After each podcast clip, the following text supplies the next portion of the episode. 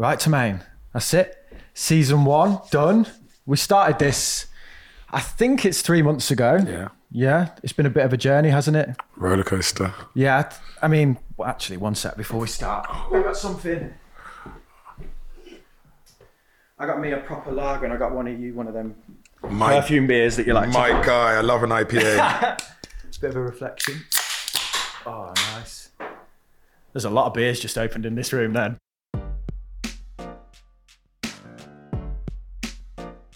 So, the whole point of this is to take people on a journey through building their wealth. And what we want to look at now is just some of those key key learnings and key teachings that, that we've learned. I mean, I've learned loads from this. And we've really in this season just covered the very basics. We're gonna, you know, cover more as we as we go on. I think what we want to do though in this episode is just summarize those very basic steps that people need to take. Yeah, and the first thing you need to do is work out your relationship with money. So your book, you Yeah. you talk about it as a personality kind of not a problem, but the, you you talk about It's the human, emotional. the human element, which I think is that's the place to start, isn't it? It's kind of like what personality am I? What is my relationship with money?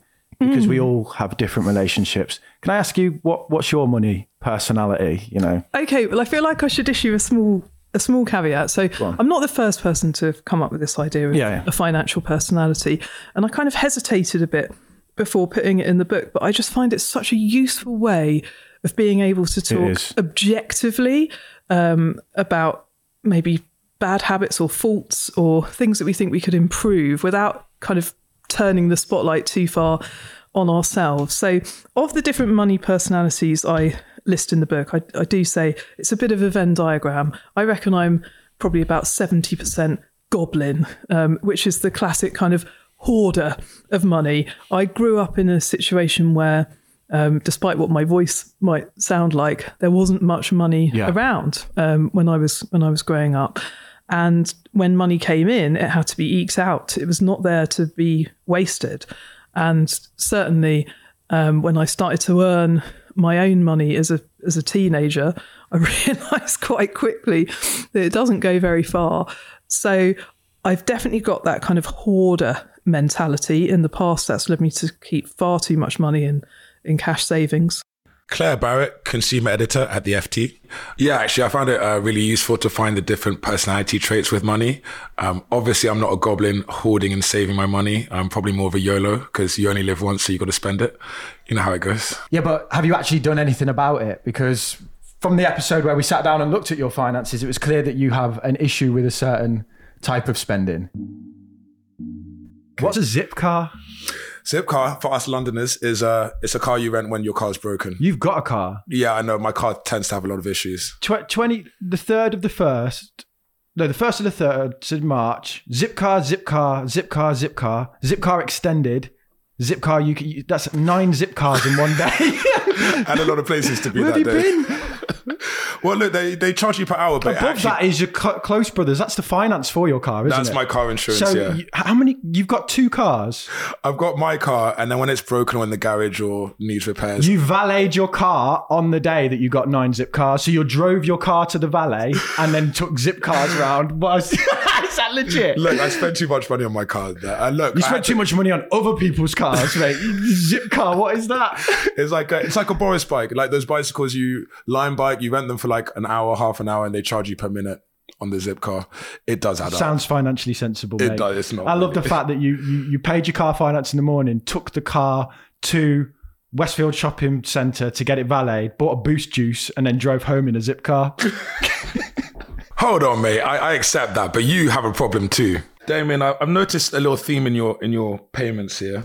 You do a lot of random food. So there's like Subway, Greggs, Greggs, fish and Greggs. chips, Greggs, Greggs. Yeah, I think we can both agree that I have an issue with buying pies. It was really enlightening going through my, in- you know, through my bank statements for the last three months and seeing that. But that's why that's the next thing that you need to do after you've identified what your relationship with money is. You need to sit down, go through your expenses, and you need to do a budget. Yeah, I mean, budgeting is a great way to get out of debt. That's what you did, right? Yeah, yeah. I mean, I've known you for a long time, and only through this podcast I found out that you had a little issue with debt. But um, budgeting not only helps you get out, but it's also a good way to stay out of debt, right? Exactly.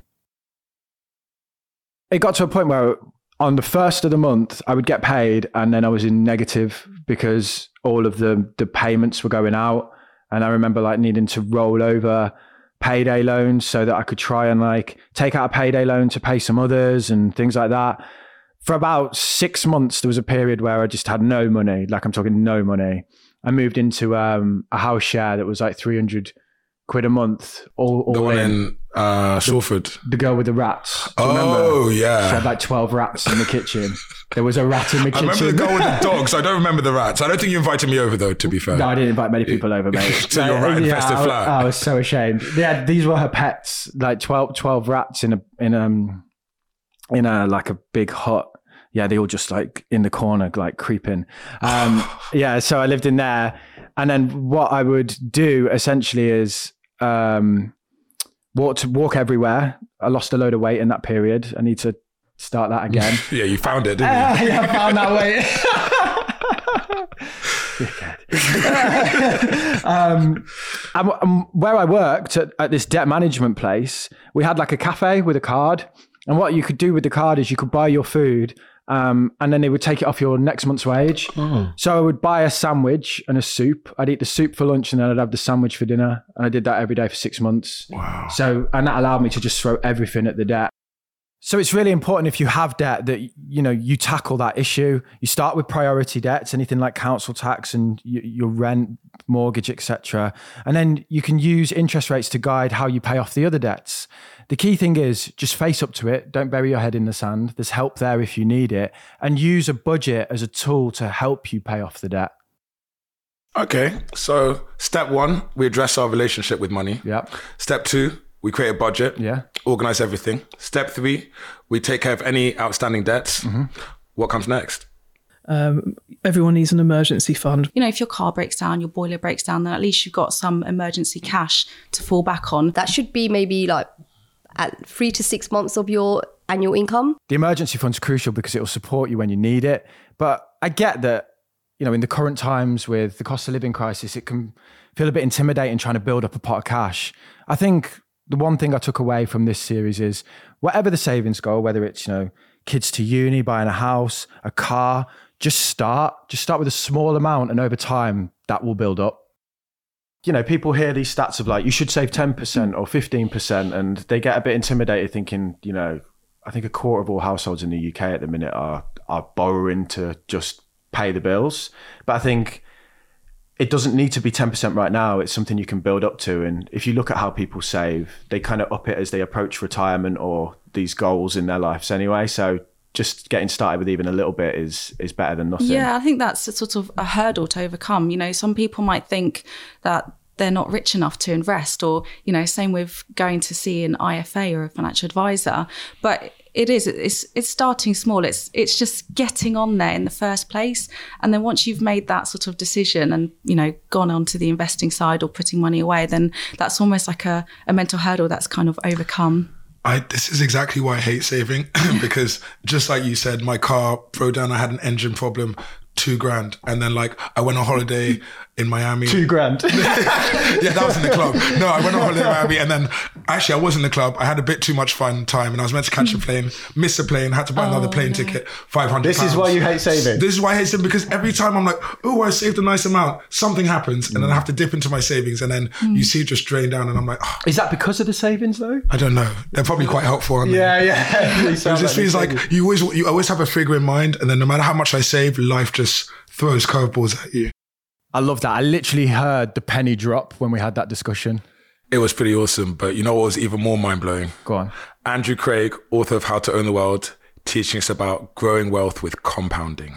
if somebody can put five thousand pounds into an account the day a child is born, like if you're lucky enough to have like a great aunt Aunt Agatha or whatever, if that can return ten percent per annum from the day that uh, the child is born to when they're fifty-five years old, which in the UK is the first time you can legally retire, with no further investment, just a one-off investment of five thousand pounds, they'll have nine hundred and forty-five grand on their fifty-fifth birthday. Because after year one, it's five thousand five hundred, and after year two, it's six thousand and fifty, and on and on and on. So I just had a kid. What would I have to put that into? Junior that sounds pretty good. Yeah, so, Genius, yeah. so well, the, the, so the next question is, come on, mate, interest rates are nothing, Yeah, how's it gonna two percent. How on earth are you going to make Yeah. ten percent? And the very simple answer to that is since January the 1st, 1872, not 1972, 1872, to the end of last year, uh, um, the return of equities, of shares of the US stock market was just over 9%. So, okay, I'm using 10% as an example, which is mathematically it's easier. But broadly, if you'd invested in American shares consistently from the, t- the time your kid is born to the time your kid's 55, that's the sort of return they're going to achieve.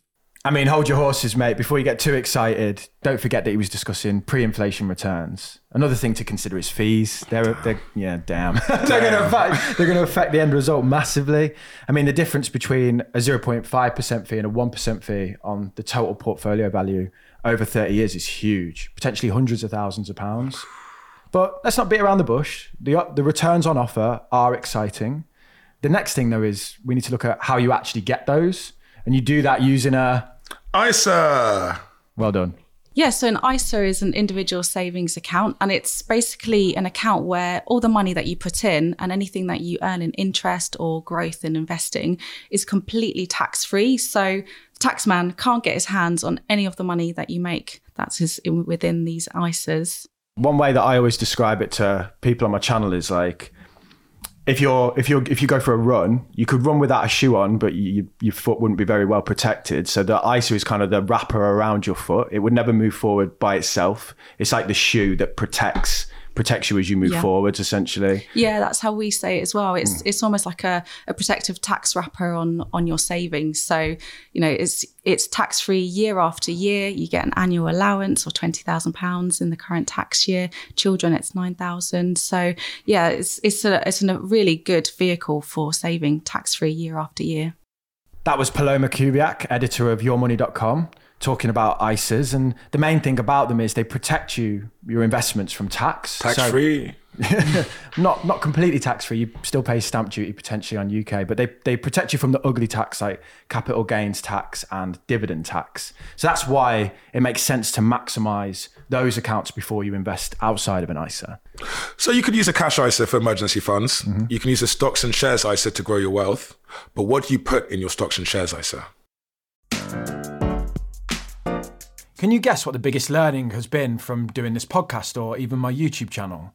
It's that the most important investment you can make is in you. So for me, my path to real wealth isn't through investing, it's by building this business. And that's why I'm happy that we're working with Hostinger. Hostinger help entrepreneurs, freelancers, and side hustlers with their websites. My favourite thing is their AI website builder, which helps anyone create a professional website with zero coding experience. You just describe your goal in a couple of sentences, and the AI creates a beautiful looking website just like magic. You can then customize it, use the AI assistant to generate SEO friendly text, and even use their AI logo maker. It's fast, user friendly, and of course, what I like the best is it's great value for money. You can get website hosting and a free domain from £2.99 a month. So if you want a website, then check out Hostinger. And if you use the code Making Money, that's Making Money all one word, you'll get 10% off. And I've left a link in the description for you.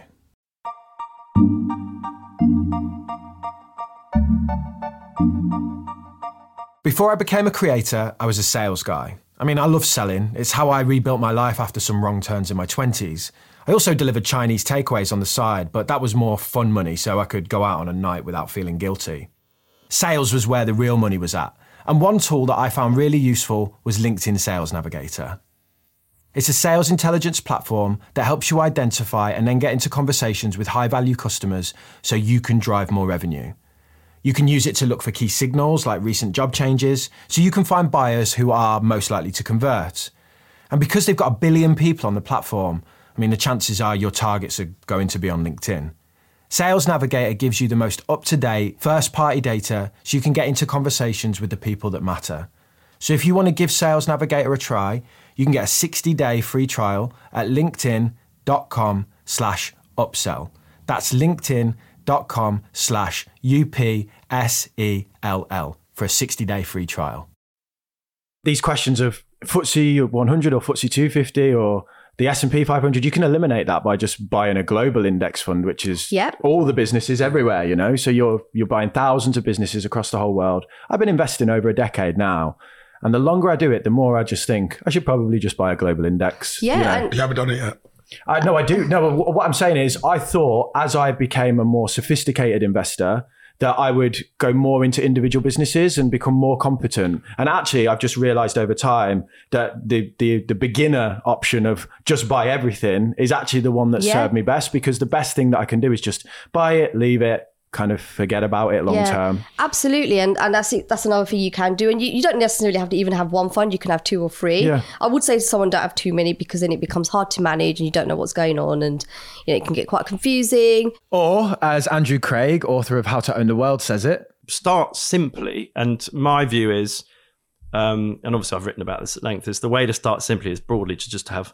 the stock market. is that owning the world. Yeah, well, say that's what- exactly, market? the 'Cause reason it my- sounds almost like the- dictatorship. Yeah, yeah, exactly. the reason like it's called how to own the world is because what is the world? Well, it just means how to own stuff from all over the world geographically and different stuff. Yeah, so how I achieve that, how to own the world, is I buy a global index fund, and all I'm essentially doing there is buying one off the shelf investment that then spreads my money around thousands of companies in different countries all over the world. So I'm buying the world essentially, and that diversifies me across all of those different businesses at once. But it's not without risk. I mean, how do you feel that like the stock market's kind of had a little crash recently? I mean, the key thing to understand is that's a feature, not a bug.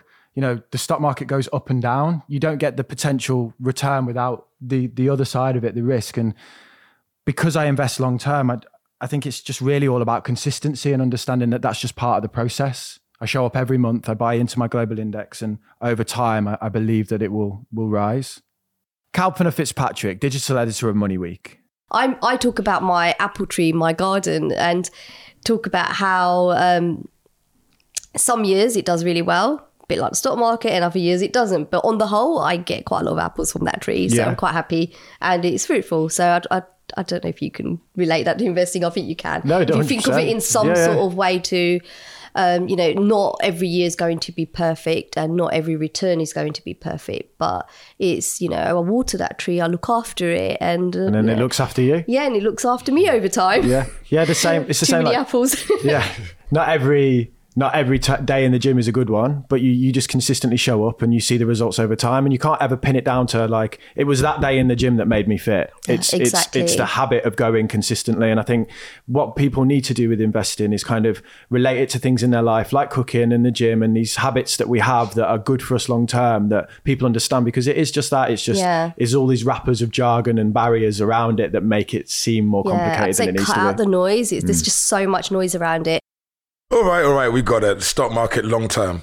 But when we were talking about budgeting, you mentioned the 50, 30, 20 rule. Yeah. But saving 20% of my salary monthly seems like a lot of money. No, I, I get that, especially now in, in the current economic climate. But, you know, you just got to get started, really. Actually, this is what Andrew Craig had to say about it. The, our very simple shtick is if you save and invest 10% of what you earn every month from the minute you earn it, whether you're working in a bar and you're 22 or you've just been paid a huge bonus and you're 60 and a lawyer or, you know, whatever, where, and all points in between.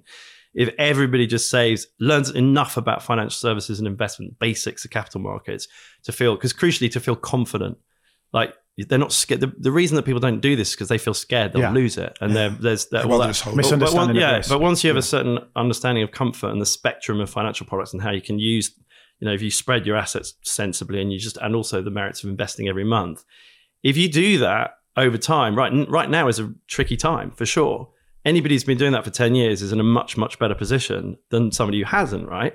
But equally, because as I said, it doesn't, I don't want it to sound too trite. If you haven't, okay, so at the moment, you know, you just have to batten down, put your head down, try and find some savings you can. Perhaps you can't save. Although I would say we always go back to the fact that a lot of the um, stockbroking platforms in the UK let you invest 25 quid a month. That's kind of your entry ticket, right? Now, there are um, online robo advisor type outfits that are even lower numbers than that, but they then they're quite expensive as a percentage of Yeah. what you're investing.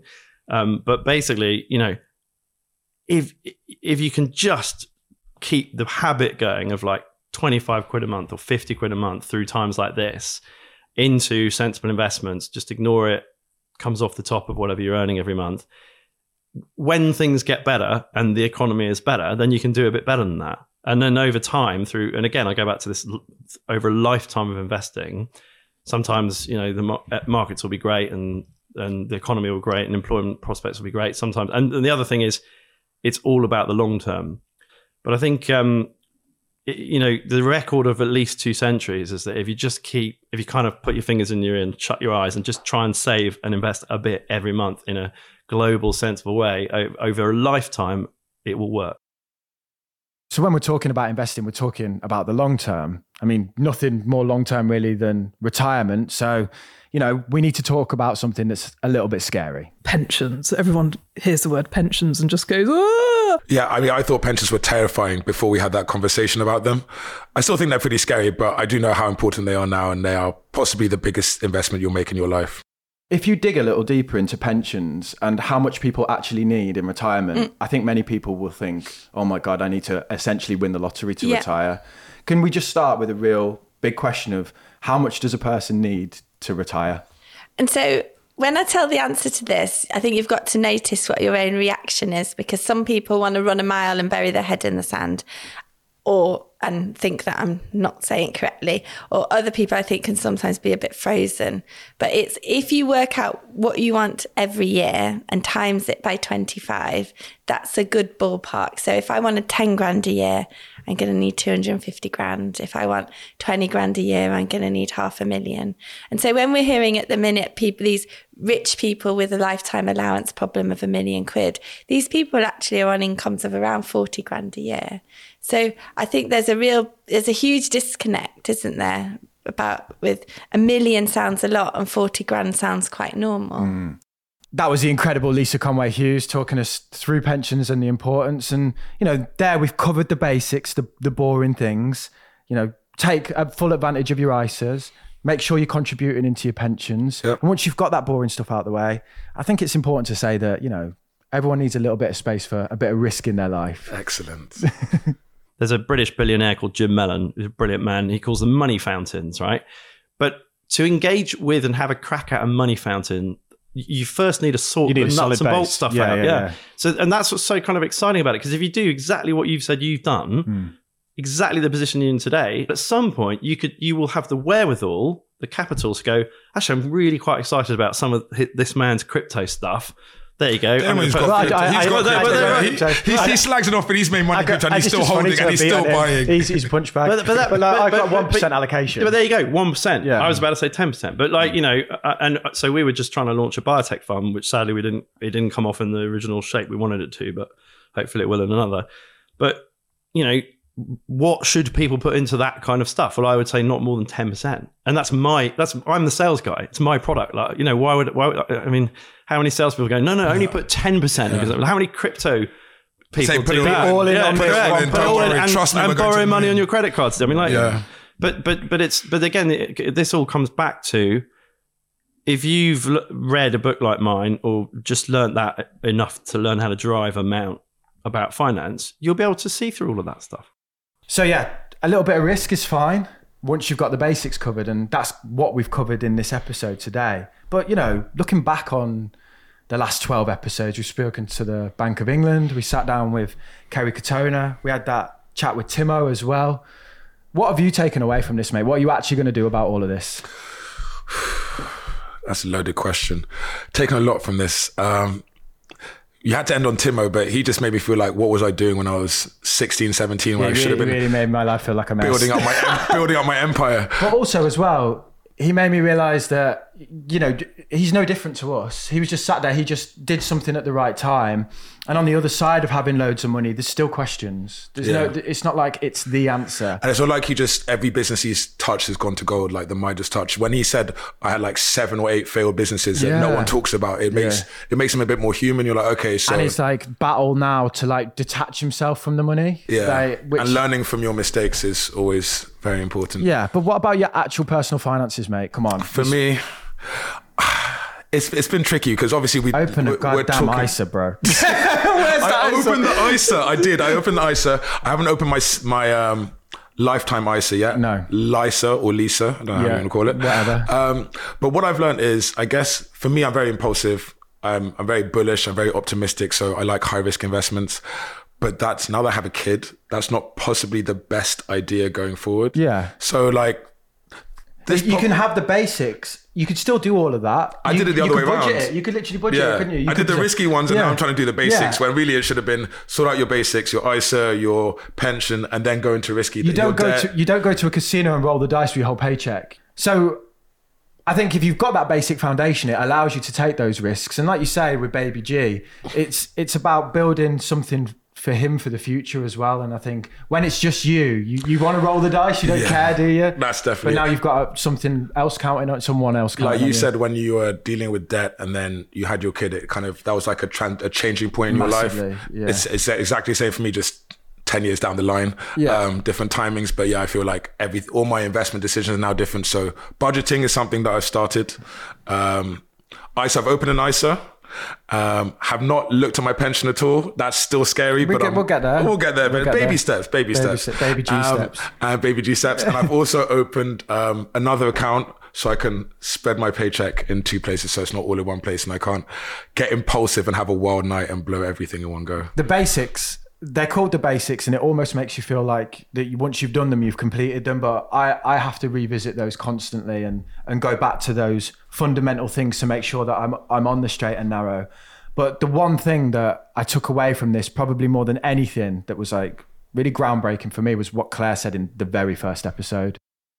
Everyone makes mistakes. Sometimes we make the same mistake again and again and again, you know, in life, with money, with relationships, what, whatever. But the key thing is, is that you learn from it and you move on. And also you forgive yourself because there's so much shame attached to money. And that's one of the reasons we don't talk about it because we don't want to admit that we don't know. We don't want to admit that we're a bit kind of lacking in knowledge or that we've been a bit silly and we've spent too much money on stuff. We feel like idiots. So we just bottle it all up. And I think that's why it's so wonderful that, you know, you're on YouTube. There are places where people can go on social media, like on their own, to learn about this without having to talk to someone, because that could be the precursor to a real life conversation where they say, you know, to their best friend or their mum or maybe even a, a you know, a counselor, you know what, I need some help because that's totally okay. And money is such a emotionally complicated but also jargon filled Yeah.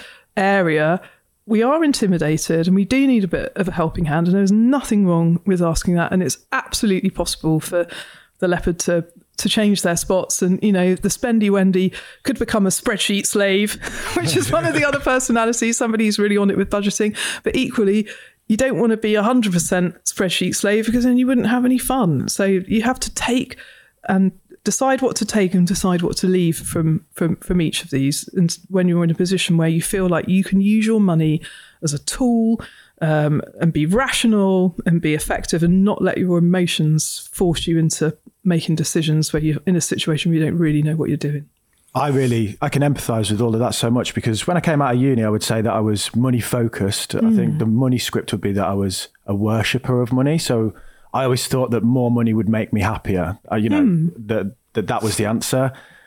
Those kind of people have a tendency to then get into revolving credit card debt because they use money short term that they don't have. So I then had to deal with this the motion of I see myself as someone who is driven towards money, but I've actually got myself into a real mess. And then I went over to a spreadsheet slave as a result of that, which was probably a positive, but then probably spent the next decade not do, do living my life hmm. because I was so obsessed with never being like that again. So it's like I swung the other way. And it's Yeah. only now that I'm finding balance. And I think you have to really be honest with yourself about your consumption of money and how you approach it and the things you've done wrong to Yeah. be able to kind of hone in your own personality, if that makes sense. Yeah you have to forgive yourself Yeah, and this is true. and and think this is a lesson i've learned it the hard way but nevertheless i've i've learned it So that's it for season one. We'll be back with season two on the 4th of September. But in the meantime, me and T are going to be answering your biggest questions about money, this podcast, just anything really. Thank you so much for listening to the podcast. I really mean that. We started this with no idea really on where it would take us, and your support has just been incredible. So do let us know what you liked and what you want us to stop doing. That way we can make the podcast even better. Just email us at makingmoney at kindling.media or find us on any of the social media platforms. This episode was filmed by Jack Hobbs. Our video editor is Jonathan Hunter. Our producer is Ruth Edwards. Will Stollerman is our head of podcasts. I'm Tamena Kerele, and that's Damien Jordan. Bye. Goodbye.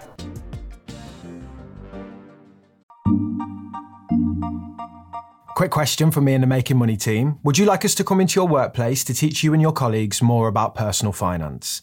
It's an absolute joke that we're not taught what to do with money, and this knowledge gap makes most people much poorer over their lifetimes. Take your work based pension. Most people have no idea what the fund they're invested in does, and plenty of people just opt out altogether. We can cover whatever is most important, from the basics to complex financial retirement planning supported by qualified financial advisors who are not there to sell you anything. We take different approaches for different people in a company depending on stuff like their age or their income. If you think people you work with could benefit from financial education, then please email will at getmost.co.uk. It doesn't matter what your role is in the business, we want to hear from you. So email will at getmost.co.uk. And I've left a link in the description for you. Here at Mindset Win, we want to give you the tools to become better at what you do. Taking inspiration and wisdom from our guests, we will hear stories, strategies, tips, and tricks. Told by leading names in sport and beyond. Who know what it takes to get to the very top. There will be two episodes each week packed with amazing stories and practical takeaways for us all to follow. Search for Mindset Win on YouTube and on your favorite podcast app.